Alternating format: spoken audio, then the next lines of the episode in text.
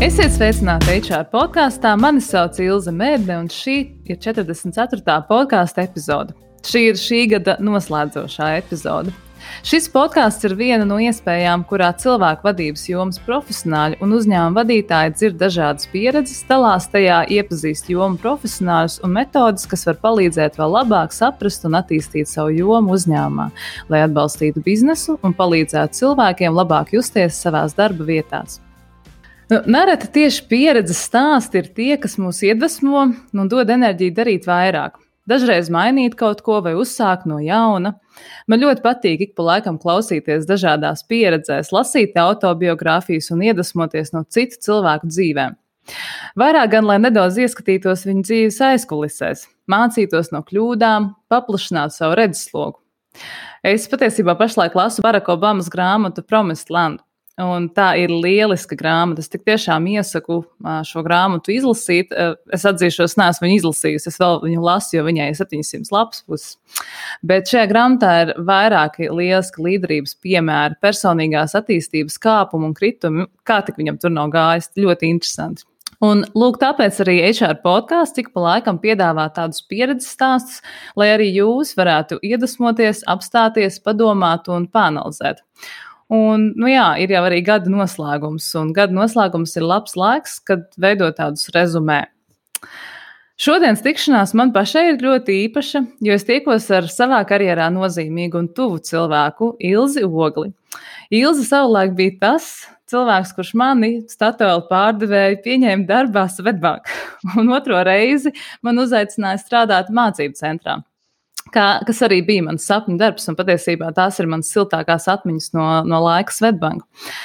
Ilze šobrīd ir personāla pārvaldes vadītājs SEB bankā, un savus nospiedumus ir atstājusi tādos lielos uzņēmumos kā Domenikss un Grindeks. Ilze, manuprāt, ir cilvēks, kurš māk skatīties uz dzīvi gaiši, māk palaist lietas, ja tās viņai traucē, pieņemt jauno un saskatīt perspektīvu.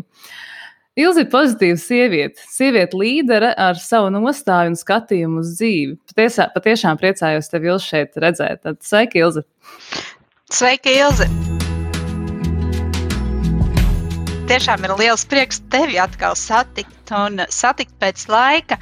Un es tiešām atceros to dienu un to interviju un uz jautājumu, kāpēc tu esi šeit, un ko tu gribētu, tu saki, es gribu pamēģināt, un kas ir tas, ko tu māki, un kāda ir tava pieredze. Un es mūzikas instrumentus spēlēju, un man likās, wow, banka, mūzikas instrumenti, brīva doma, brīvdomātāja, un īstenībā tanī mirklī es arī meklēju cilvēkus, kas ir brīvdomātāji, jo man bija komanda, kura bija mobīla. Man vajadzīgi bija darbinieki un cilvēki, īstenībā vairāk cilvēki, kas spēja pielāgoties dažādām situācijām, un varbūt tās tāpēc tu man esi arī tuva, jo kaut kādas saites mums ir kopējas abām. Es vienmēr esmu skatījusies ar lepnumu, kā tu esi veidojusi savu karjeru un augusi un attīstījusies, un man tā liekas arī šie podkasti 44, skaties no abām pusēm, cipari ir vienādi, vai ne? Tas ir panākums, es domāju, Latvijā noteikti. Paldies par šo ievadu un paldies. Es tik tiešām arī, tad, kad tu teici, ka tu atceries šo tikšanos, arī pavisam īsi brīdi pat mēģināju atcerēties. Jā, es arī atceros to dienu un es vēl atceros, ka es citēju kaut ko no ziedoņa, manuprāt, tajā tikšanās reizē. Manuprāt, bija kaut kas tāds, ka es domāju, man noteikti nepieņems šajā darbā. Tas man ļoti daudz ko iemācīja dzīvē, ko es daru šobrīd. Nemitīgi pielāgošanās, nepieķerties lietām, bet vienkārši iet, pamēģināt, darīt un priecāties par katru dienu, ko es pavadu tajā uzņēmumā, tāpēc, ka es nezināju, cik es ilgi tur būšu. Es atnācu tikai pamēģināt. Tu tik tiešām esi tas cilvēks, kurš bija pirmais arī manā tādā lielajā karjerā. Mēs jau nedaudz sākām pie tāda small talk, un parasti šīs sarunas es sāku ar tādu nelielu sazemēšanās jautājumu, un tagad patiesībā arī uzņēmumos ir moderni sapulces sākt ar tādu sazemēšanās jautājumu, lai visi būtu klātesoši un uz vienas lapas, tad mans jautājums sarunu sākot būtu, Ilze, kas tevi ir visvairāk pārsteidz šī pēdējā gada laikā? Vau, šis ir ekscelents jautājums, es domāju, ļoti piemērots man esošai situācijai. Mani pārsteidza to, kā man bija jāieiet uzņēmumā. Pavisam no jauna, pavisam citādi, ne tā kā iepriekšējos uzņēmumos, kur tevi sagaida reāli cilvēki, kur tevi ir komanda, tu ar katru cilvēku vari sasveicināties ar savu darbinieku, vari aprunāties klātienē, apskamt, samīļot, pateikt kādu uzmundrinošu vārdu, un man nācās ienākt virtuālā uzņēmumā. Es varētu tā teikt, un tas ir tas pārsteigums. Nav tā, kas iepriekš nebija strādājusi virtuāli, jo Grindekā pieredze jau iepriekš arī bija gan darbinieku atlasē, gan pieņemšanā diezgan virtuāli, jo darbojāmies ļoti plaši un dažādās valstīs. Un, ja tu esi, mammas uzņēmums, un tā var teikt pārējiem uzņēmumiem, tad, protams, intervijas notika Skype'ā. Nekas jauns jau nebija, bet veids, kā pielāgoties cilvēkiem, kā saprast uzņēmumu, tas ir tas pārsteiguma moments. Un nav jau tā, ka tu nespēji pielāgoties, tu spēji pielāgoties arī šiem apstākļiem un pietiekami ātri un spēji pārorientēties, bet līdz šai dienai es neesmu redzējusi visas savas komandas cilvēkus klātienē. Es esmu un tomēr tu vari strādāt. Jā, es varu strādāt. Un tomēr es viņus pazīstu, es gribētu teikt. Un mēs esam ekrāna otrā pusē, tā tas ir. Mēs runājam caur ekrānu, un šobrīd arī es ar tevi noteikti labprāt tiktos klātienē, bet apstākļi mums ir tādi, kādi ir. Mums ir jāsargā gan pašu savu veselību, gan arī šo līdzcilvēku veselību, un jāparūpējās arī par līdzcilvēkiem. Nu tā kā tas ir mans pārsteigums šim gadam. Jā, un lai mēs abas sazemētos, tad es arī atbildēšu šo jautājumu pati, tad tas, kas mani visvairāk pārsteidz, es patiesībā pirms podkāsta ierakstu par šo nepadomāju, bet tagad es klausoties tevī, es patiesībā saprotu, cik ļoti mani pārsteidz tas, ka pirms tam es nebiju pamanījusi to, ka mums ir ārkārtīgi izcils servis medicīnas personālā.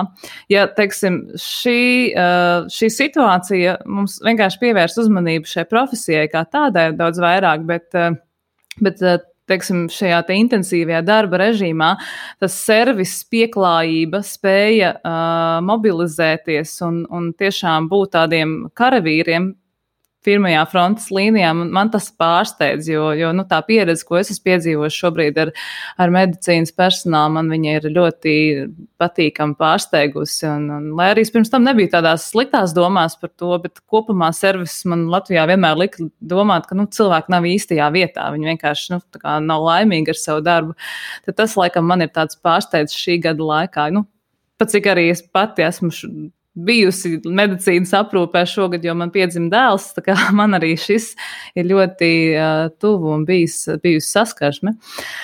Nu, lūk, kā mēs abas esam uz vienas lapas, tad mēs varam turpināt šo mūsu satikšanos, un tad šodien saruna vairāk ir par to, kas tad ir bijusi tavs ceļš personāla vadībā, kādi ir bijuši tavi izaicinājumi, kas ir bijuši varbūt tādas grūtākās lietas, ar ko tu esi saskārusies, un arī man ir daži jautājumi no klausītājiem ienākuši, un mēs varam pārrunāt tos. Cilvēki ļoti grib zināt par personāla vadītāju profesiju, par to, kas tad ir personāla vadītāja perspektīva nākotnē, un tad mēs varam runāt par šo. Man tāds termins vienmēr paticis, varbūt tu esi arī to dzirdējis noteikti, dzirdējusi ikigai termins, kas nozīmē, ka cilvēks ir īstajā vietā, cilvēks ir atradis to, kas ir viņu tāds sirds lieta, un arī cilvēki kaut kā nodala to, ka sirds lieta vai laba karjera ir tikai tad, ja tu labi pelni, vai arī tad, ja tev ļoti, ļoti patīk, bet tu īsti ar to nepelni, vai personāla vadītāja amats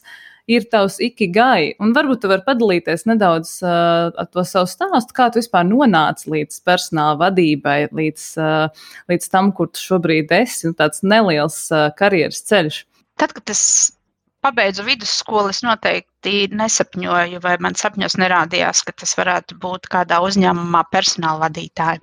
Taču interese par lietām, kas saistītas ar cilvēkiem, man ir bijušas nepārtraukti jau skolas laikos.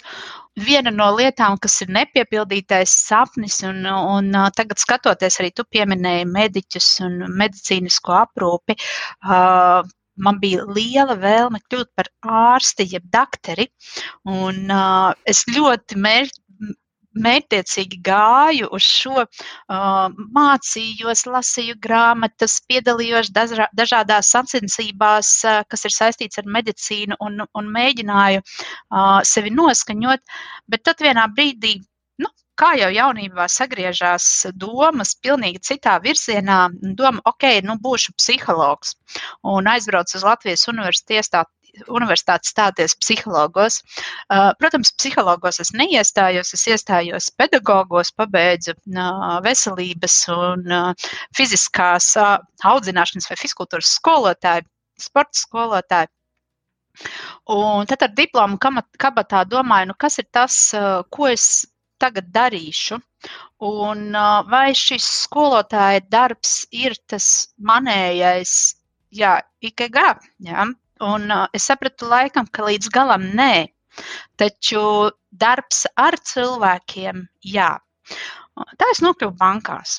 Un ilgu laiku bankā es biju vairāk biznesa pusē, Swedbankā, dažādās amata pozīcijās, un gan klientu apkalpošanā, gan klientu atbalstā, gan investīcijās. Pirms krīzes 2008. gadā tika atvērta pozīcija mācību centra vadītājs, un tad man radās doma, es esmu pedagogs.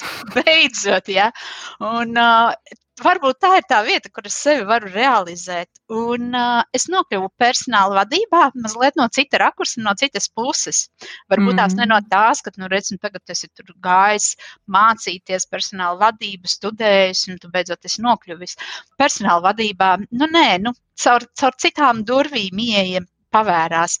Un tie bija 5 gadi, intensīvi gadi, ar ļoti daudzām pārmaiņām, gan mācīšanās kultūrā, uzņēmumā, gan pieejā, krīzes situācija, tas, kas arī, protams, ietekmē arī mācību jomu un personāla vadības jomu, ja mēs skaidri zinām, kas krīzē notiekās, un varbūt tādi sāpīgākie momenti bija, kad bija pirmoreiz jāšķirās no saviem darbiniekiem, un man tā liekas, jebkura vadītāja sāpīgākais punkts ir novadīt pirmo šķiršanās sarunu ar darbinieku. Un tas nav vienkārši, vienmēr ir sajūtas apakšā, ir cilvēka darbs, ir to, ko viņš darīs, un tev ir viņam jāpasaka nē.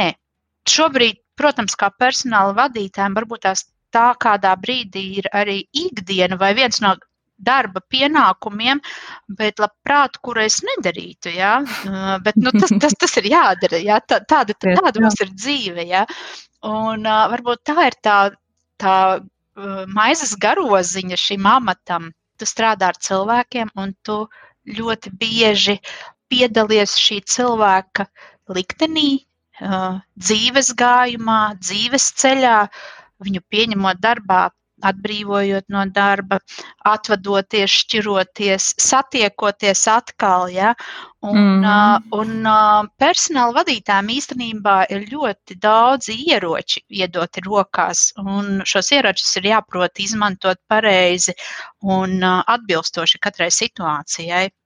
Es nesen paldies, Ilze, par šo stāstu, un es gribu piemetināt, nesen lasīju tādu vizuālu materiālu par to, kas ir personāla vadītājs, un te bija vairāk paskaidrojumi, ka tas ir neoficiālais jurists, pasākumu plānotājs, skolotājs, nomierinātājs, karjeras plānotājs, detektīvs un arī, piemēram, piemetināts un terapeits. Jā, nu redzi, tur ir, jā, es pilnīgi es šim apakšā parastos, es šo arī redzēju, lasīju un domāju, jā, diezgan trāpīgi saliktas ļoti daudzas profesijas vienā. Ja mēs apstāmies pie mācību centra, tad Swedbankā es biju pavadījusi 13 gadus un pienāca laikam lūzuma punkts, ka tu saproti, ka tu vari dot, bet tu nedod tādā kvalitātē, kādā gribētos, un tā latiņa ir pietiekami augsta, un tu saproti, ka kaut kas ir jāmaina, un vienmēr ir bailes mainīt, pieņemt lēmumus, arī negribās, kādreiz gribās pateikt, ok, ir, nu es vēl gadu varu šādi, nu varbūt vēl divus, ja, un apzināti pieņemt lēmumu un spērt šo soli ārpusē arī nebija vienkārši, jo tu esi bijis 13 gadus vienā no Latvijā vadošajiem uzņēmumiem. Mm-hmm. Es nemirkli nenožēloju, jo ārpus Swedbankas arī bija dzīve un ir dzīve, un arī Swedbankā dzīve turpinās, nekas jau nav beidzies, ja, un tur tieši tikpat ir labi notiek tā, kā bija iepriekš, varbūt arī vēl labāk. Bet man bija iespēja pabūt burvīgos uzņēmumos, kas ir pilnīgi citas vadības stila, kuri ir mūsu pašu latviešu vadītāju veidoti uzņēmumi, personību veidoti uzņēmumi. Un īstenībā es lepojos gan ar Domenikss, kas ir Mercedes-Benz zīmola izplatītais Latvijā, jo tur ir arī pietiekami augsta latiņa, jā, jo pats auto ir arī pietiekami augstas latiņas auto, līdz ar to arī servisa, apkalpošana, darba stils, prasības ir atbilstošas Mercedes-Benzam. Un tā ir ekscelenta skola, kas ir izieta cauri, un jāsaka paldies īstenībā Benitai, kura vienā dienā atnāca un teica, klausies, Ilze, pamēģini vadīt personālu, jo uz Domenikas neaizgāju kā personāla vadītāja, es sāku kā administratīvā direktora, un manā pārziņā, es par šobrīd neskaitīšu, bija ļoti daudz jomas, ko es vadīju. Un laikam tā biznesa izpratne ir tas, kas man dod priekšrocības arī šodienā būt personāla vadībā, jo gan Swedbankā es pamēģināju dažādas jomas, gan arī Mercedes-Benzā. Pavadīju 9 mēnešus IT, jā, iedomājies es un IT, un kaut kādā brīdī tu saproti, ok, bet tu kaut ko arī vari saprast arī no šīs jomas, ir jāspēj iedziļināties un jāspēj saprast, kas ir serveri, kas tur atrodas, nu jāizbrauc kādreiz arī taču jāpaskatās, jā, kas tas tāds ir. Tā ir viena no ļoti labām līderības kvalitātēm. Nu, ļoti labi dzirdu tevī šo kvalitāti, jo labs līderis var vadīt jebkuru nozari vai nodaļu vai virzienu, ja viņš ir apzināts, klātesošs, iedziļinās. Tevī pašā ir šīs līderības kvalitātes, kas palīdz pieslēgties un pamēģināt. Un pamēģināt būt ļoti labs atslēgas vārds arī tavā karjeras ceļā, jo tu biji gatava pamēģināt. Un es mazliet gribu atgriezties tajā, ko tu minēji, tad, kad tu biji ilgu laiku bijusi vienā amatā, un saprati, ka tomēr tev ir jāmaina kaut kas. Kas notika? Kas tieši bija kas bija tās pazīmes, kas tev lika domāt, ka tev kaut kas tomēr ir jāmaina? Jo mēs paši, godīgi sakot, neesam pietiekoši godīgi paši pret sevi atrodoties ilgu laiku. Vienā amatā mums ir katram savi pieņēmumi, cik ilgi katram, kur būtu jāstrādā, vai kā tas tagad izskatīsies, vai kā tas, ko par mani padomās. Bet kas bija varbūt tās pazīmes, kas tev lika tomēr saprast, nē, es šobrīd esmu vai izdegusi, vai nedaru pietiekoši labi to darbu, ko es daru, vai neesmu laimīgi līdz galam tajā. Īstenībā, tu ļoti labi minēji, ir jāspēj ieklausīties sevī. Tā sevis mīlestība ir arī jābūt ļoti spēcīgai līderim, piemītošai īpašībai, un ir jābūt godīgam pret sevi, pret kolēģiem, pret vadītājiem. Tā pazīme ir īstenībā, kādreiz mēs viņu noliekam zem spilvenu un sakam, ok, lai tur vēl pastāv kaut kādu laiku, un tad gan jau izņemšies ārā. Darba sniegums, protams, ka tu saproti, ka tu vari performēt labāk, bet tu vairāk negribi. Tu pats saproti, ka īstenībā tev to negribās. Tas nav tas, ko tu gribi turpināt darīt. Bailes jau ir vienmēr pieņemt to lēmumu, izkāpt ārā, īstenībā tā ir līdera spēja saskatīt arī darbiniekos to brīdi, kad darbinieks vai nu izdeg, vai nav īstajā vietā, vai viņam vienkārši nepatīk tas darbs, ko viņš dara. Mm-hmm. Un ir jābūt sarunai ar vadītājiem, ar savu darbinieku. Un es pati nonācu līdz šim, un es pati sapratu, ka ir pagājuši 5 gadi konkrētā amatā, un ja manā karjeras lapā paskatās, tad tāds normāls mans dzīves ciklis vienā amatā ir 3,5 gadi. Tātad gads ap pusi, tas ir tā, riktīgi pa virsu, ko es nostrādāju. Kaut kā. Tu kā tāds īsts milenials vēl joprojām. Tu vēl joprojām skaities milenials. Tev ir 46, tu esi kā tas vēlais milenials. Tad tie 3,5 gadi, es teiktu, arī man tā liekas, ka tas tā optimāli labs laiks. Mēs pieskārāmies līderībai, un es gribu turpināt arī ar līderību. Un nesen pie manis bija sarunā ar Žani Droni un Baibu Zuzenu par sievietu līderi. Un kā jau es pašā sākumā minēju, tad es teiktu, ka tu esi sievieta līdere un tu esi līderes pozīcijā un esi bijusi pietiekoši lielos uzņēmumos, un šie uzņēmumi noteikti uzliek kaut kādu slogu arī uz tevis kā sievieti un šajā pozīcijā. Kā tu esi izjutusi to uz savas ādas? Vai te var teikt, ka tu esi izjutusi kaut kādu veidu vai diskrimināciju vai sajūtu, ka tu esi sieviete līdere? Bet tai pašā laikā, tad, kad ir bijis jāpieņem kāds lēmums, tomēr tu jūti, ka tieši tāpēc varbūt nenotiek viss tā, kā tu gribētu. Jā un nē. Ja mēs runājam par Domeniku, tad uzņēmuma vadīja sievieti, un līdz ar to tur gan nebija problēmas ar līderes pozīciju un ar līderībām, un būt sievietei līderei.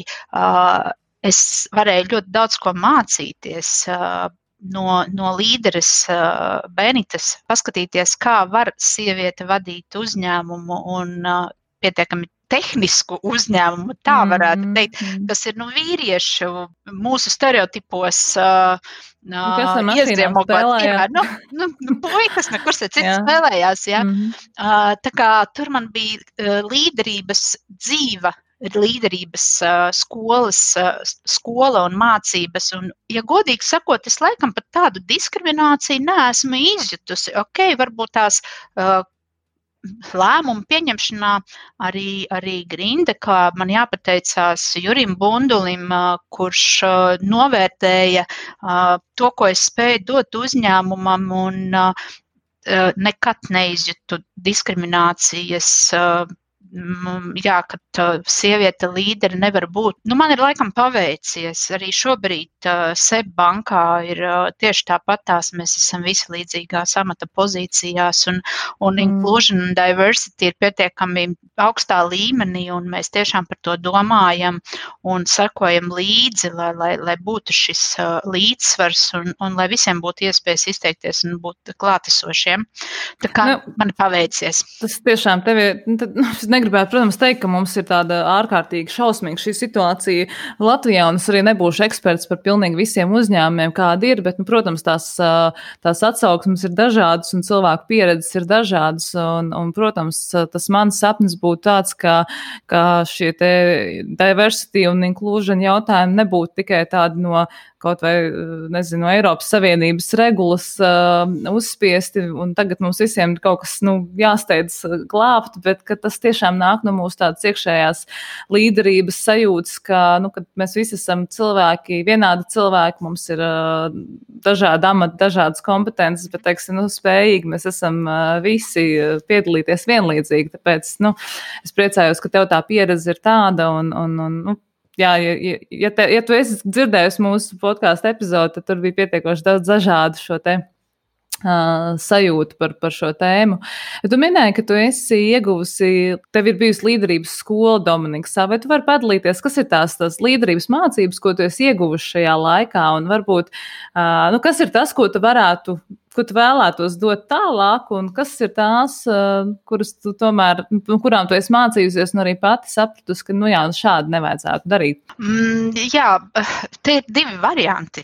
Man tā gribētu tos teikt. Viens ir to, ka tu vari mācīties augstskolās, jā, un tā kā oficiāli, un mācīties no līderiem, no pasniedzējiem, no skolotājiem, no mentoriem, no coachiem, un tas ir viens virziens, un noteikti, ja ir mērķis būt līderim vai vadītājam, tad noteikti ir jāmācās arī šīs lietas, arī teorija un jāceļ kompetences, prasmes, izpratne par lietām, kas ir līderis pēc būtības, jo man stāv trīs kategoriju vadītāji, ja, kas ir līderis, vadītājs, menedžers un boss, ja, un tad var kaut kādā veidā kategorizēt šos vadītājus un saprast, kurā tad virzienā, kurš aiziet savā vadības stilā, un es noteikti esmu par līderību, par to, kad man patīk, ka es pietiekami esmu vienlīdzīga ar saviem darbiniekiem, kad mēs esam vienlīdzīgi pozīcijās, kad mans amata nosaukums īstenībā nav spēks vai pārsvars par kādu, ja, bet es kā personība, es kā cilvēks spēju šiem cilvēkiem dot pievienoto vērtību, darīt darbus.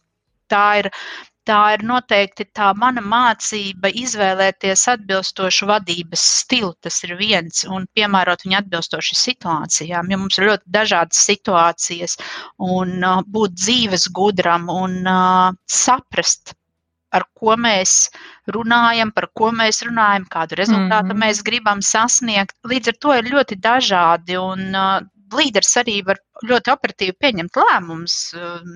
Līderim citreiz nav jāstāv tikai uz podesta un jārunā un iedvesmojušas runas. Ja.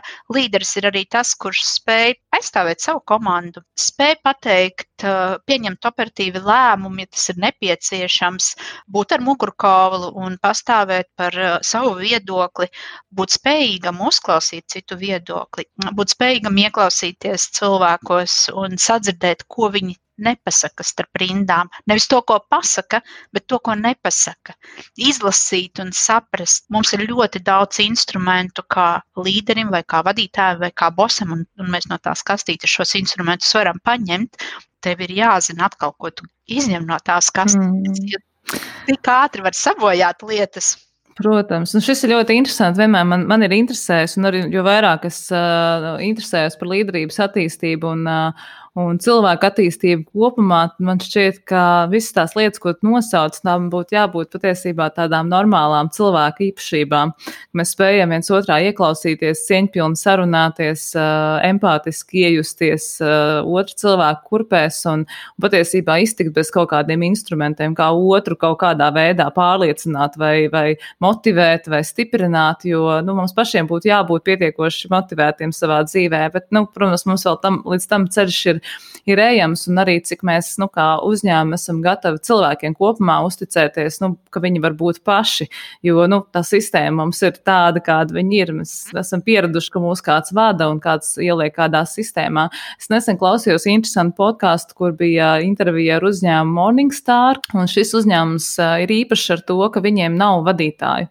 Viņiem vienkārši ir cilvēki, kuri ir paši motivēti, self-leadership ir viņu viena no kvalitātēm, un viņi paši pieņem darbiniekus, un šajā gadījumā es gribētu, tas būtu mans sapnis, ja es būtu personāla vadītājs kādā uzņēmumā, tad es varētu tiekties uz to, ka tur nav vadītāja, bet līderības mācības ir visiem cilvēkiem. Dažreiz man ir jautājums, priekš kām vispār uzņēmumiem vajadzīgi vadītāja, kas ir viņu loma, un tu nosauc trīs no tiem, un to, vai tu esi piedzīvojusi bossa attieksmi pret sevi, jo mēs visi zinām, kas ir boss.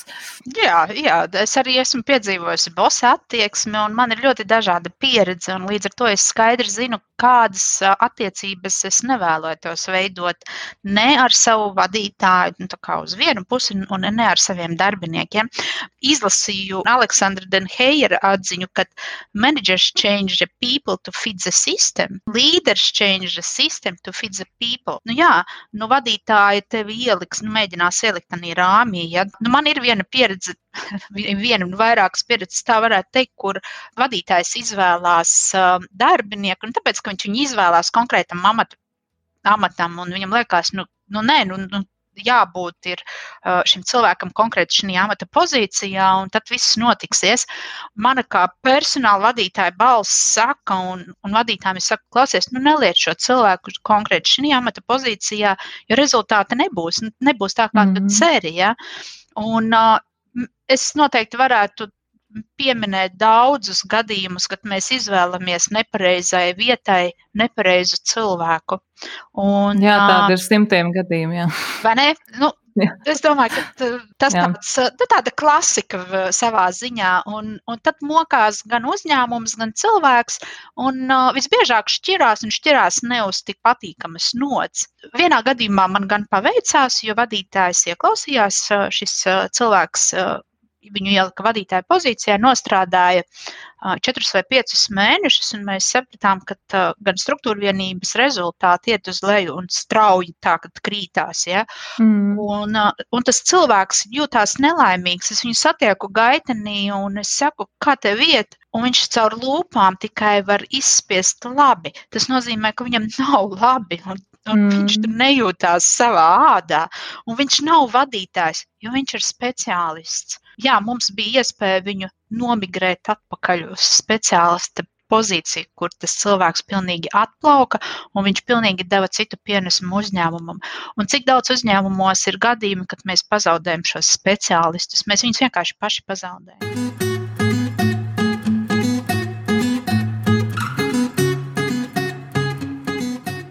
Atgādinu, ka tu klausies HR podkāsta 44. epizodi. Pie manis ciemos SEB personāla pārvaldes vadītāja Ilze Ogle. Mēs runājam par Ilzes pieredzi, par līderību, par to, kā kļūt par personāla vadītāju un tā tālāk. Tad runājot par personāla vadītāja profesiju un amatu, es esmu saņēmis neskaitāms jautājumus, kas ir jāmācās, kā kļūt par personāla vadītāju, kas ir jādara, lai strādātu šajā profesijā. Bet pirms mēs runājam par to, kā kļūt par personāla vadītāju, mēs pirms tam runājām, ka tava iekšējā balss saka, ka nevajadzētu šo cilvēku likt šajā amatā, vai ka tu pieeji gaitenī un pajautā cilvēkam, kā viņš jūtas. Un tad man radās jautājums, cik daudz personāla vadībā ir darbs ar cilvēkiem, cik daudz tas ir ar skaitļiem un cik tas daudz ir ar sevi. Ir visas 3 komponentes. Pirmais ir noteikti darbs ar cilvēkiem un... Bet kā tas izpaužas? Tas nav tikai Excelis un atlaist pieņemt. Nē, tas darbs ir ar cilvēkiem, jo tā viena sadaļa ir... Pirmkārtām saprast uzņēmuma virzienu, biznesa virzienu un kur uzņēmums virzās nākotnē. Tas ir tas viens tāds svarīgs posms, un līdz ar to tad šis ir saistīts ar cilvēkiem. Tas nozīmē, kādi darbinieki pie tevis strādās, kādu veidosi kultūru, cik tev darbinieki strādās, tas gan aiziet uzreiz par cipariem runa, jā, bez viņiem mēs nekādu arī personāla vadībā nevaram. Tev ir jāsaprot, kāda uzņēmumā ir temperatūra darbinieku labsajūtē, labbūtībai, cik labi darbinieki jūtas uzņēmumā, jo labāk jūtās, jo labāki rezultāti būs uzņēmumu, jo darbinieki ar lielāku prieku nāks uz darbu, darbinieku iesaistes rādītāji. Nu, tas ir svarīgi un tas ir tas, kas parāda. Bet atkal, tur ir cilvēki, ja, kur mēs runājam par cilvēku labbūtību, bet mēs viņu mēram, mēs nosakam kaut kādos ciparos. Un cipara personāla vadībā ir ļoti daudz un ar cipariem ir jādraudzējās. Kaut vai, nezinu, aprēķināt darbinieku skaitu struktūra vienībā, kurā ir kaut kāds X bizness, ja, vai tev būs nepieciešami šo darbu pienākumu veikšanai 5 darbinieki vai 10 darbinieki, un tev jāspēr vadītāji runāt par to darbinieku skaitu, vai tad mēs ejam uz maksimumu, sakam, ok, 10, un tad personāli saka, man neinteresē, jo saka 10, nu tad, lai iet, es viņus tad sāku meklēt, bet tev ir jābūt līdzvērtīgam dialogam un kādreiz arī biznesam jāuzdot jautājumi un varbūt ne tik kārti jautājumi, kāpēc, kādēļ, kāpēc tik daudz vai cik maz, ko viņi darīs, kādas kompetences, kādas prasmes, kur mēs viņus meklēsim, cik daudz mēs viņus meklēsim. Un tā, es domāju, ka personāla vadītājiem ir reizēm jābūt, bet visbiežāk jābūt ir tam pamuļķim, kurš vienkārši uzdod visu šos stulbos jautājumus, kāpēc, bet, protams, tev arī ir jāspēj pēc tam pretī parādīt, kāpēc tev ir tāds cipars, ko tas nozīmēs, ja kā mēs nesen runājam data analītikas podkastā, kurā tev vienkārši jāspēj pamatot kaut kādā viņiem saprotamā valodā tas, kāpēc šiem cilvēkiem ir vajadzīgas mācības, kāpēc viņiem ir vajadzīgs tas vai sarkans dīvāniņš koridorī, līdz pat tādām lietām. Kas būtu jādara, lai strādātu šajā amatā? Kas ir jāmācās, kas ir jālasa, kādas akadēmiskās mācības kursi?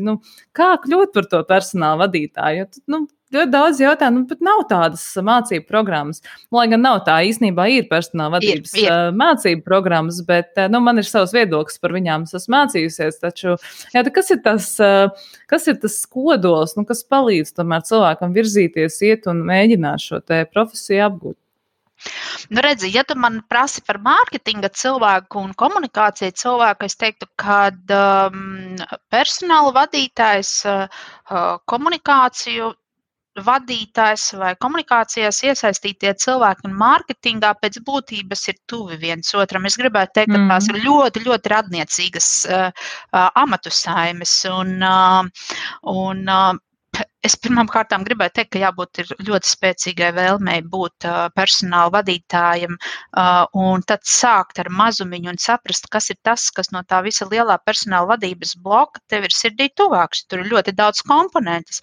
Tu vari būt kompetents cilvēks, ja tad atalgojums un labumi. Ja tev interesē cipari, rēķināt algas, zināt algu grupas, noteikt taisnīgu atalgojumu vīriešiem, sievietēm, vienādām atveicējiem, vienādām grupām, tad tā ir joma, kur izpausties. Ja? Tad tur vari likt iekšā savu sirdi un dvēseli, tur darbs ar cipariem, darbs ar cilvēku. Tur gan darbs ir ļoti daudz ar cipariem. Ja? Tas nav tikai labumi.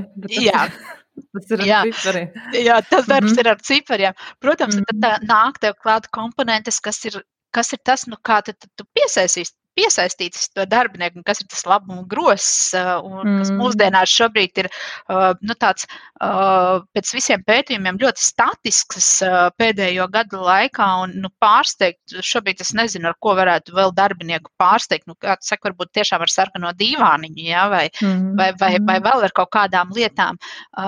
Kaut gan šobrīd, pēc krīzes, es esmu novērojusi, un arī manā komandā darbinieki ir teikuši, ka cik ļoti es gribu nākt uz ofisu, un kad, es domāju, pēc gadiem 5, varbūt pat ātrāk ofis būs viens no bonusiem, tā kā labumu groza sarakstā man ir iespēja atnākt uz ofisu, ja, un tā, bet ja mēs runājam par mārketingu, cilvēku mācību joma, tur ļoti radoša lieta. Es domāju, tu pati zini, ja, cik radoši var izpausties mācībās. Protams, tur ir KPI, mērījumi, efektivitāte, kādu mērķi tu uzstādīsi, tādu rezultātu saņemsi, bizneses novērtēs, nenovērtēs un kādas izmaiņas būs biznesā, bet tā satura veidošanas sadaļa ir ļoti, ļoti radoša, un tur var ielikt iekšā visu savu radošumu, visas savas idejas, domas, vēlmes.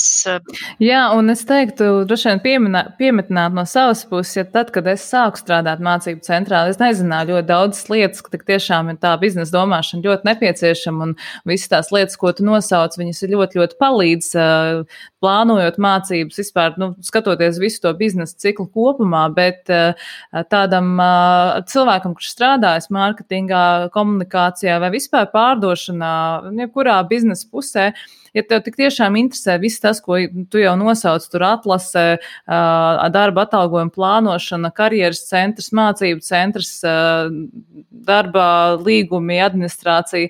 Šīs ir tās lietas, tev jāsaprot, kas no tā tev interesē, bet es uzskatu, ka par personāla vadītāju var kļūt tad, ja tev tik tiešām interesē vadītāja pozīcija, līderības lietas. Jā, tas ir, tā ir viena no vadītāja pozīcijām, jo tādas ļoti daudz vadītāju pozīcijas ir personāla vadīja, vienkārši, tu iedzinies, saproti, kas ir personāla vadības funkcijas un vadi visu šo procesu, bet, galvenā komponenta ir leaderships. Jā. Jā. Tā kā, vai ir kādas mācības, tu pati pieminēji, jā, mums ir Latvijā mācības, man domas ir līdzīgas tavējām, līdz ar to es neesmu Latvijā mācījusies, izņemot... Paskaidrosim, kas ir mūsu domas. Es uzskatu, ka šīs programmas ir ļoti labas, ja tu vēlies uzzināt, kas ir personāla vadība, bet tās praktiskās iemaņas tu var iegūt tikai darot, un tad tu dodies vai nu praksē, vai nu ēnot, vai nu pie mentoru, vai mēģināt vienkārši šajā pozīcijā no iesācēja kurpēm un mēģina piedalīties visā šajā procesā un tur tu iegūš šo te praksi, jo izmācoties par personāla vadītāju, to var darīt, bet ir vairāki citi resursi, kurus jūs redzēsiet podkāstā apakšā. Es būšu ielikusi vairākus resursus, kam sekot un ko var mācīties un lasīt, bet tie nav tie galvenie akadēmiskās programmas, nav tās galvenās izglītības programmas, kas tev var palīdzēt kļūt par personāla vadītāju. Es vienu varu pieminēt ļoti elementāru, manuprāt, lietu, kur ir pieejama un viņu var pat abonēt, un es viņu abonēju regulāri, ir Harvard Business Review. Tur personāla vadības jautājumi ir apskatīti, No A līdz Z, jā. Tur ir pilnīgi viss, jā. Un pa gadiem, un tu vari iet cauri, un es vakar lasīju atsaucas 2005. Gadu, un kas ir mainījies, īstenībā nekas jau daudz nav mainījies. Mēs runājam par tām pašām lietām, par ko mēs runājam kaut kādu laiku atpakaļ. Tu pieminēji mazliet iepriekš, vai personāla vadība vēl būs, un vakar bija... Mēs tas ir par perspektīvu, jā. Jā, par perspektīvu mazlietiņu, un tieši vakar Ivars Svilāns bija nopublicējis biznesa fóruma vienu rakstu, kas tad mainīsies profesijās vai šajās te amatos, un ja kreisajā pusē bija amati, kur ir šodien, un HR tā kā generalisti bija kreisajā pusē pie tiem amatiem, kas ir, tad tas amats transformējās un nepazuda un palika apmēram tādā pašā līmenī, kur ir šodien, tikai mazliet cita perspektīva. People and culture, un tā ir tā būtiskākā maiņa, kad mēs runājam par cilvēkiem un kultūru, un mēs strādāsim ar cilvēkiem vēl vairāk, un mums būs jāstrādā šiem cilvēkiem.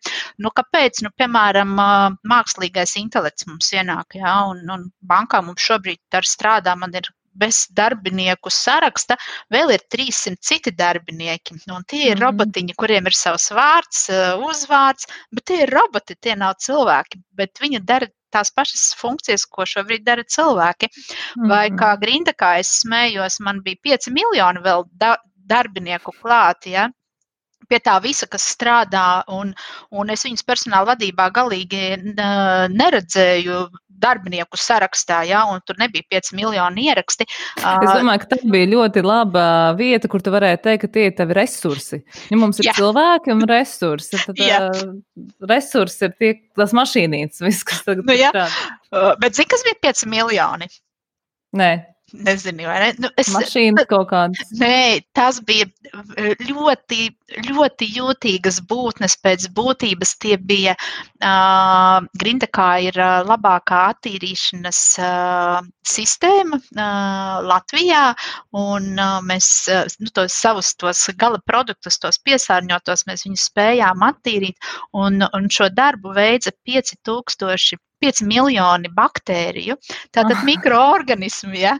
Bet viņi reāli strādāja, un viņas bija ļoti jūtīgas, ja vajadzēja speciāli rūpņiem par šiem, kā es saku, neredzamajiem darbiniekiem, kas vēl darīja tāda darbinieka darbu. Tas ir tas, un kā mēs mainīsimies, un mēs runāsim par cilvēkiem, mēs runāsim noteikti par citu pievienoto vērtību, ko mēs gribam no cilvēka, no darbinieka uzņēmumā. Un es esmu par automatizācijas, digitalizācijas procesiem viennozīmīgi, un jo vairāk samazināt rutinētus darbus arī personāla vadībā, kur tu klikšķini kaut kādus ciparus, veic izmaiņas. Ja tu to vari izdarīt automatizēti, tas ir ekscelenti. Un man ir prieks, ka man ir komandā cilvēki, kuri spēj runāt ar darbiniekiem, konsultēt, sniegt pievienoto vērtību, bet pilnīgi citā kvalitātē. Un tieši tas, ko tu saki, ka darbos vairāk ar cilvēkiem un kultūru, bet te pašā laikā arī ar cilvēku uzvedību. Tātad tas nozīmē, ka mums būs jāspēj lasīt dati, ko mēs saņemam, mums būtu jābūt arī šeit analītiskai domāšanai un šeit sistēmu lietošanas izpratnē. Tāpēc, jā, mīļie HR cilvēkiem mums ir jāvirzās uz priekšu, vairāk jādomā par to, kā šis process digitalizēsies un, protams, es gribētu teikt, ka HR cilvēki vēl joprojām paliek šie te terapeiti, un vēl vairāk būs šie te coachi un konsultējošās personas. Tā kā, jā, darbs mums būs, kā teikt, perspektīva mums HR cilvēkiem ir diezgan augsta. Ilze, mums pamazām jānoslēdz mūsu saruna, un vēl viens no klausītāju jautājumiem ir par to, kā tev izdodas būt pastāvīgi pozitīvai un optimismu pilnai. Un mēs nonāksim pie šīs atbildes, bet vienmēr gribas jau arī zināt par to, kas tad ir bijis tas grūtākais tavā karjeras ceļā. Un pirms mēs tikāmies, es arī minēju tev, ka es būtu priecīgi dzirdēt arī stāstu par to, vai tev ir sanācis izdegt, nevis es gribu priecāties par to, ka tu esi bijusi izdegusi, vai ka tev ir bijis šāds posms dzīvē, bet vai tu varētu padalīties ar to, kā tas ir, ka tu saproti, ka tu vairs nevari, vai ka tu esi šobrīd uz robežas, ka tu saproti, ka tu esi izdedzis, ka tu vairs nevēlies darīt pilnīgi neko. Vai tev ir bijusi šāda situācija, tu vari pastāstīt, kā tas notika un kā tu tiki atpakaļ? Protams, jā, man ir bijušas vairākas epizodes, varbūt ne tik dramatiski, ka tu guli gultā un vairāk celties negribās, jā, es zinu, ka ir arī tādi cilvēki, ir sevi jāpazīst vai jāmācās iepazīt un ieklausīties savā iekšējā balsī. Mēs viņu apslāpējam, mēs viņu negribam dzirdēt, un tad, protams, brēc organisms. Tas ir pirmais, kas tev pasaka, nu pietiek, jā. To mēs arī nokušinam parasti. Jā, mēs arī nokušinam, bet tad kaut kādā brīdī viņš pasaka, nu tu vairāk neiesi, vai tu vairāk kaut ko nedarīsi, vai tu darot šo, dabūsi šo, nu tu mani neklausi, jā. Bet tās smadzenes vienmēr saka, nu vēl ne šodien, nu varbūt tās rītā, nu tad es apstāšos un tad es šo te savu skrējienu vai virzību, nu, kaut kādā brīdī ļoti ātri nobremzēšu, un tad es atkal būšu uz pēkām, man, es nezinu, būs 2 nedēļu atvaļinājums, un būs baigi labi, un viss būs kārtībā. Esmu tikusi cauri, un ļoti veiksmīgi man gribētos teikt, bet spējot saklausīt sevi un nebaidīties pateikt, ok, ar mani nav tā, kā vajadzētu būt. Un nav receptes. Es laikam neiedošu recepti, ko darīt, bet tajā tumsā saskatīt gaismu ir jāspēj, un ir, nu, šobrīd arī ir tumšākais gadalaiks un tumšākās dienas un īsākās dienas, kad dienas gaisma ir tik maz, un saule pēdējo reizi bija, es pat neatceros, varbūt kaut kādu mirkli. Ja?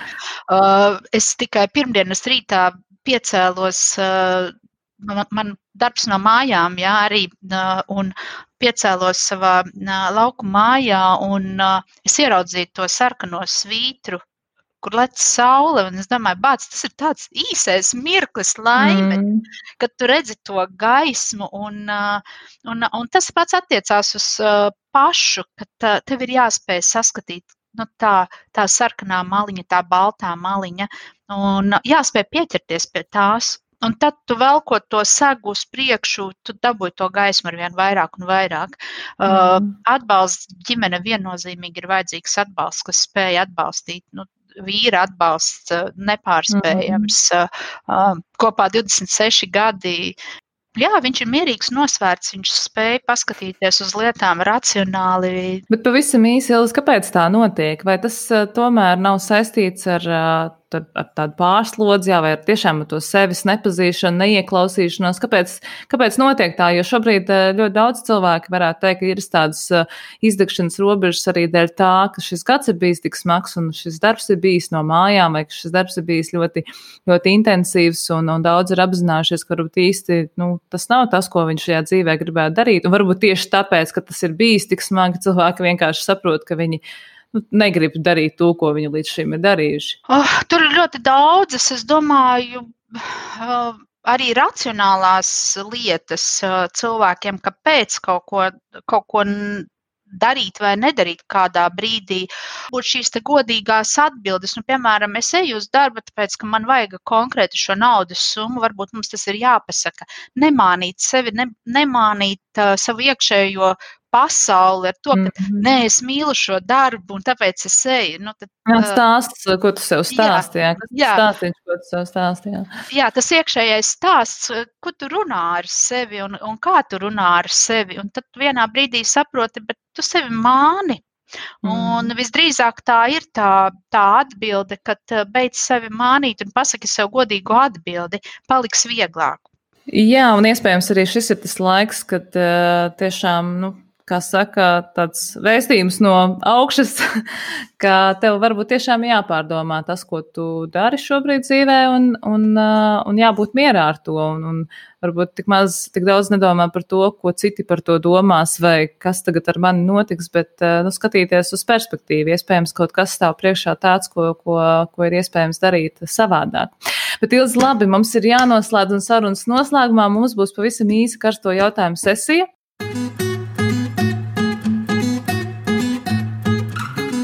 Es minēšu tev kādu vārdu salikumu vai kādu jautājumu vai apgalvojumu. Tev pāris vārdos ir jāatbild, ko tu par to domā vai kas tev nāk prātā. Aiziet. Ilze, es tev saku gada laiki, tu man saki. Vasara. Es jau zināju.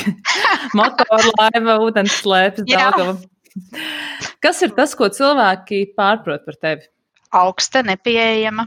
Un kāpēc viņi tā varētu domāt? Un citreiz es nolieku arī barjeras kaut kādas pati un citreiz varbūt neielaižu kādu ļoti dziļi sevi un klāt un varbūt apzināti, neapzināti, tas ir dažādi, bet jā, kādreiz tā pasaka. Ja tev būtu iespēja atgriezties 18 gadu vecumā, ko tu sev teiktu tad? Nav jau tik sen, Ilze. Nav, 18 plus pieredze.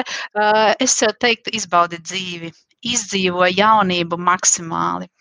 Kas ir tavs zaļais pēdas nospiedums uz šīs pasaules? Man ir 2 burvīgie dēli, jau 25 un 19. Tas ir tāds viens nospiedums, es domāju, un vēl viens nospiedums, ko man vīrs atnesa kaut kādu nedēļu atpakaļ, viņš teica, tu man šito uzdāvināji, un stāv mājās uz palodzes, man ir grāmata Esi formā, tas ir domāts skolotājiem, metodiskais līdzeklis skolotājiem, kā pieradināt skolēnus nodarboties ar fiziskām aktivitātēm. Neliels, ļoti skaista grāmatiņa, var ieguglēt, esi formā, var redzēt vizuālo, es pieļauju, ka tirzniecībā vairāk nav, jo man tā liekas bija 1997. gads.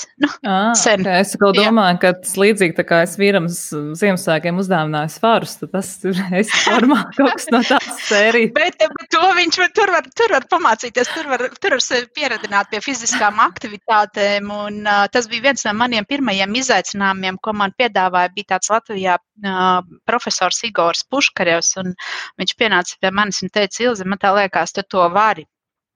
Es teicu, kāpēc gan es nevaru? Protams, es varu, jā. Un tāpa metodiskais līdzeklis skolotājiem. Super. Kā tu paskaidrot citiem cilvēkiem, kur nepārzina, ar ko nodarbojas personāla vadītājs? Tad kas ir personāla vadītājs?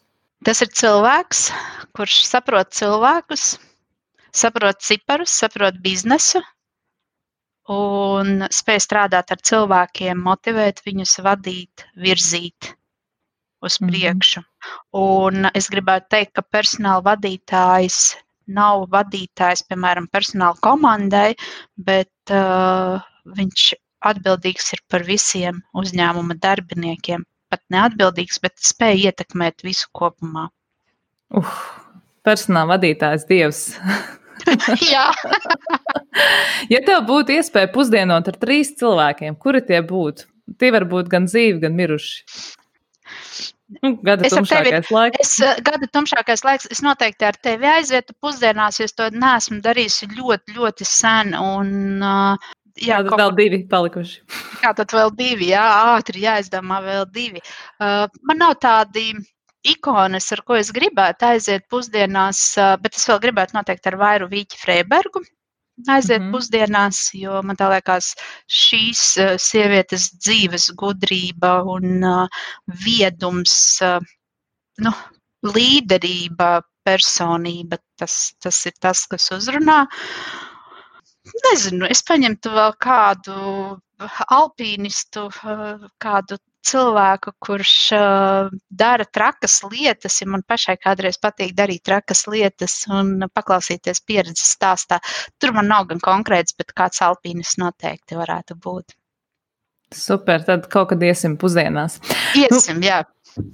Tas bija arī viss. Šie bija daži karstie jautājumi, kas mazliet vairāk palīdzēja paskatīties to, kāds tu esi cilvēks un personība. Un, Ilze, paldies tev par to, ka tu dalījies ar savu stāstu. Paldies, ka piekriti dalīties. Un nevienmēr cilvēki ir tik drosmīgi un stāsta patiešām, kā ir gājis. Un man bija vērtīgi, lai gan es tevi jau kādu laiku zinu, bet es teiktu, ka mēs cilvēkus tikai redzam un mazliet zinām par viņiem, bet mēs patiesībā ļoti maz viņus pazīstam, un dažreiz pat ir vērtīgi ar savu tuvāko vienkārši parunāt un iepazīt viņu vairāk, uzdodot tādus mazus karstos jautājumus.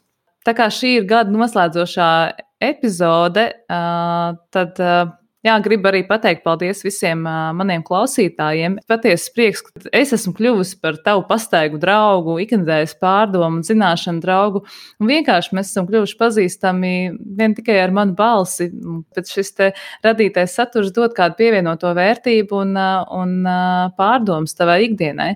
Man ir prieks, ka arī ar uzkrātajām zināšanām un savu pieredzi var dalīties šādā veidā un palīdzēt jums satikt cilvēkus, kuru jums ikdienā nebūtu iespējas satikt un sadzirdēt. Man ļoti vērtīgi ir tas, ka tu dalies ar maniem podkastiem un raksti man komentārus, ieliec atsauksmi, jo tikai tā es varu saņemt šo te atgriezisko saiti no jums un saprast, kā virzieties tālāk. Paldies, Ilze, ka tu vispār esi bijusi manā dzīvē. Paldies par to, ko tu dari. Paldies par stāstu, ko tu šodien pastāstīji. Un lai tas iedvesmo kādu citu, arī iet, pamēģināt, izķeparoties, ja tu esi nonācis kādā pārdomu brīdī vai ne tajā dzīves vieglākajā brīdī, iepazīt sevi, būt līderim gan sev, gan citiem un nepalikt vienā vietā pārāk ilgi, neļaut sev novīst, bet saskatīt to, kas tevi aizrauj un doties tālāk, jo šī dzīve mums ir tikai viena. Tāpēc, Ilze, paldies tev, lai tev labs un priecīgs jaunais gads, un gan jau, ka mēs atkal tiksimies, jo tu gribi ar mani pusdienot, tad jau mēs visticamāk dosimies pusdienot. Jā, es šo sapni gribētu piepildīt, jo tiešām sen nav sanācis, un es gribētu teikt tev milzīgi paldies par sarunu šodien un atklātiem jautājumiem, un varbūt arī netik vienkāršiem, uz kuriem man vajadzēja atbildēt. Tie, kas klausīsies arī mani, es novēlu, esam prātīgi, domājam par savu veselību un līdz cilvēku veselību.